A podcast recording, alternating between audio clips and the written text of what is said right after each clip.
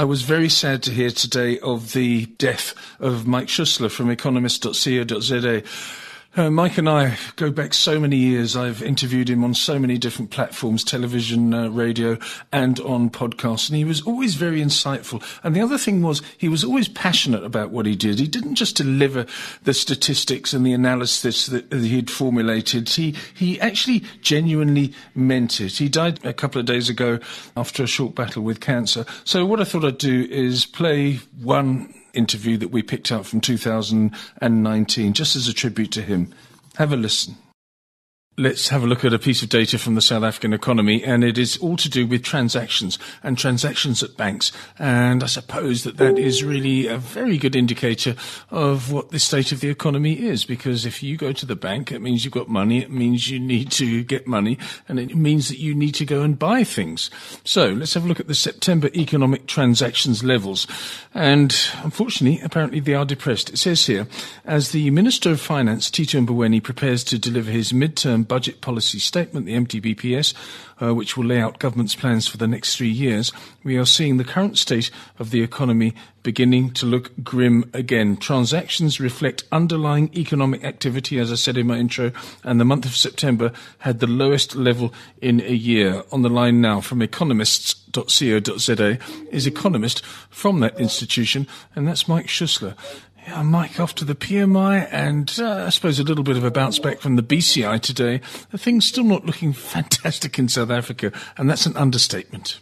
Yes, that is an understatement. You know, we've got um, a very good correlation with G D P, and we do know um, that our numbers can lead or lag with a month or so. But to have a, a two point two percent decline for the quarter and one point six percent decline for the month just makes for very poor reading. I mean, this is the worst quarterly number in over a year, and it is the uh, worst monthly number in a year and a half. So we are not out of the woods yet. And normally at these sort of levels, uh, you know, eight out of the nine times, we would have a negative G D P number. And uh, that's what concerns me now, because we are at the end of the quarter. These are real economic transactions. They are, you know, deflated with G D P, seasonally adjusted and all that. Um, so it does look rather grim for the South African economy at the moment. And uh, if we take this reading, because it's a very broad reading of the economy, it includes, you know, sort of uh, from all sectors, probably a little less from mining and maybe, you know, the forecasts that one does or the estimates on agriculture, uh, plantings and so on wouldn't be included. But uh, it gives one a very good idea as to the broad South African economy is in deep trouble. And we just confirm the numbers that we've got from the P M I, uh, for example, the Business Confidence Index uh, from the uh, Rand Merchant Bank at its lowest level in, a, in over a decade.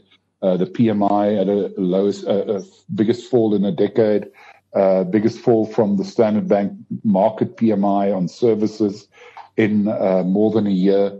So it is not a pretty picture. It's really not. You say here the number of transactions declined to below one hundred million again after two months at one hundred four million. Interestingly, you say the average value per transaction increased, though, to eight thousand six hundred twenty-one from eight thousand two hundred seventy-one on a year-on-year basis. I mean, that's just a semantic. Uh, but people are transacting less. That's the point here.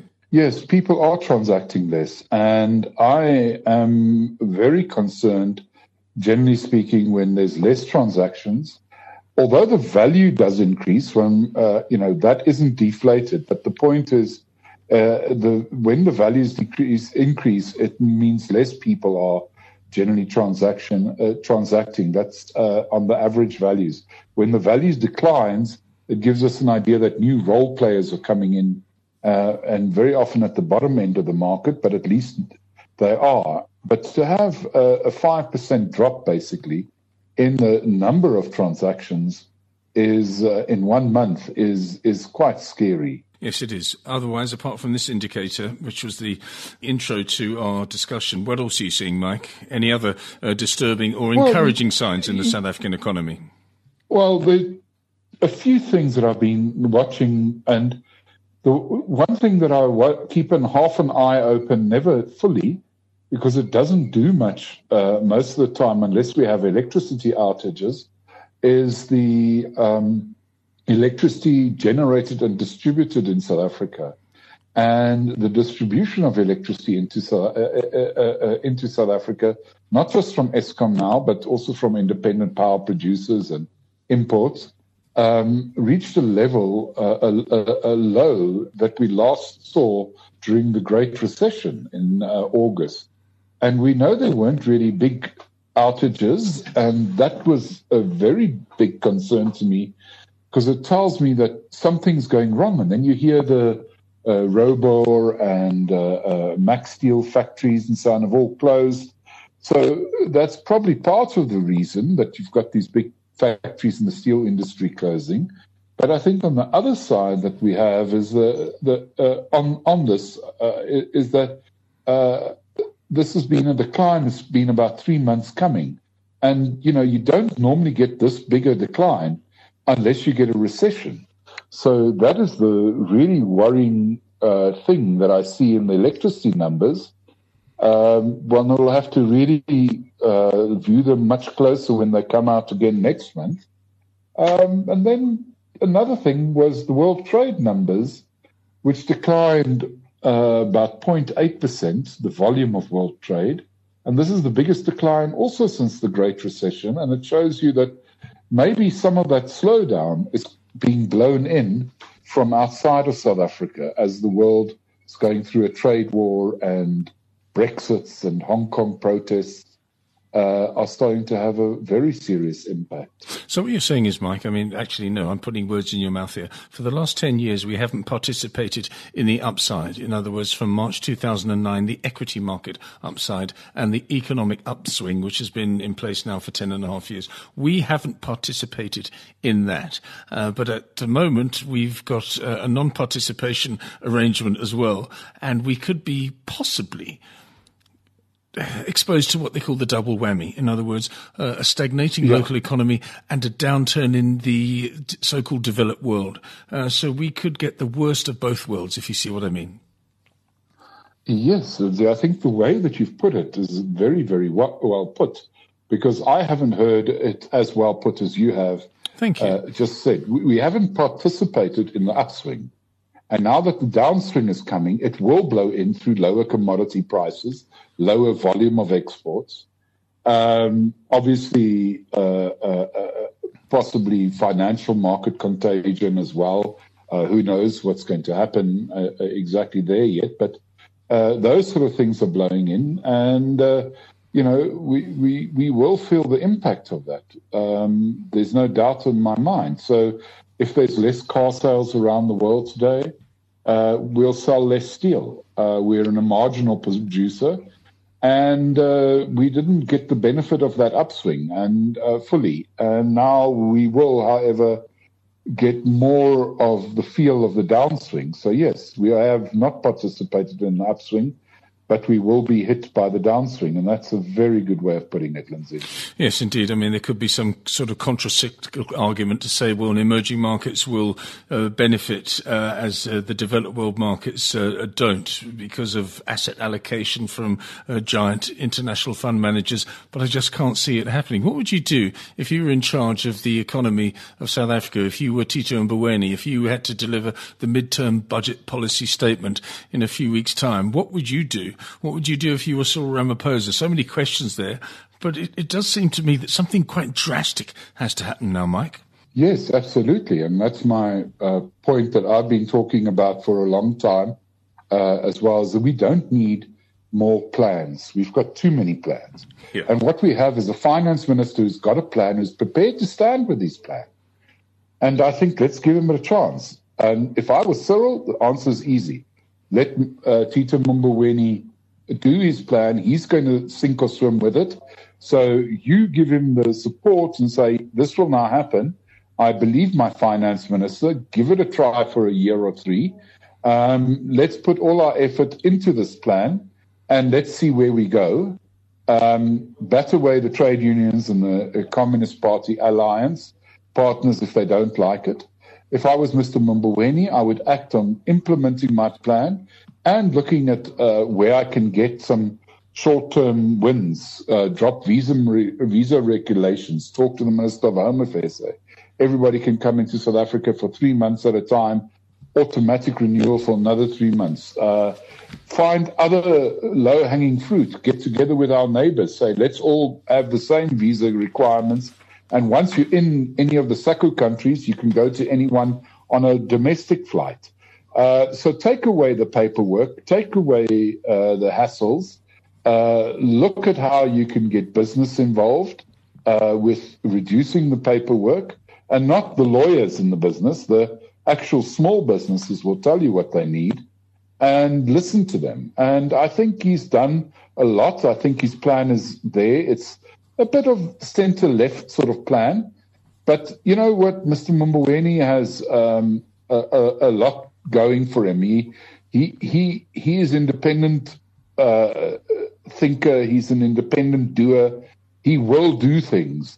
And you might not, and I might not like everything, but I think he's what we need right now. He's a strong man on the finance field. We don't need a strong man politically. Yeah, he has to be strong politically, but I mean, we don't need the best political leader in the world. We need the best economic leader to get us out. And right now, Mister Mboweni is the best we've got, and he's prepared to stand with his plan. So let him do it. I've always liked him. He's a bit of a maverick, but anyway, that's for another discussion. Let me ask you one thing. Is the transactional data that you've just described to us at the, in the first part of this interview all to do with uh, people not having the money to transact or not having the confidence or the will to transact? I think it's a bit of both. I think um, on the durable side, what we see with car sales and home sales and so on um, is that people don't have the confidence. There is confidence at the bottom. So we're seeing small cars and we're seeing small houses being sold. Um, but on the top end, there's a lot of non-confidence, a lot of people worried, not being able to sell their houses. Um, so that certainly has had a big impact. Uh, the other one, I think, is not able to be, in, it's not about the debt levels or anything. It's just people ha- have to um, spend more to keep the electricity going. They have to spend more to buy water. And they're not getting the inflation adjustment increases that the, in many private sector companies that they used to. Uh, in some sectors around the world are in trouble, like media. In South Africa, mining is in trouble. So people are not getting the big increases that they did before, particularly the middle management and the and the uh, and the supervisor types, and uh, uh, the layoffs are now taking place in the middle to upper end of the market, not so much the lower end. So.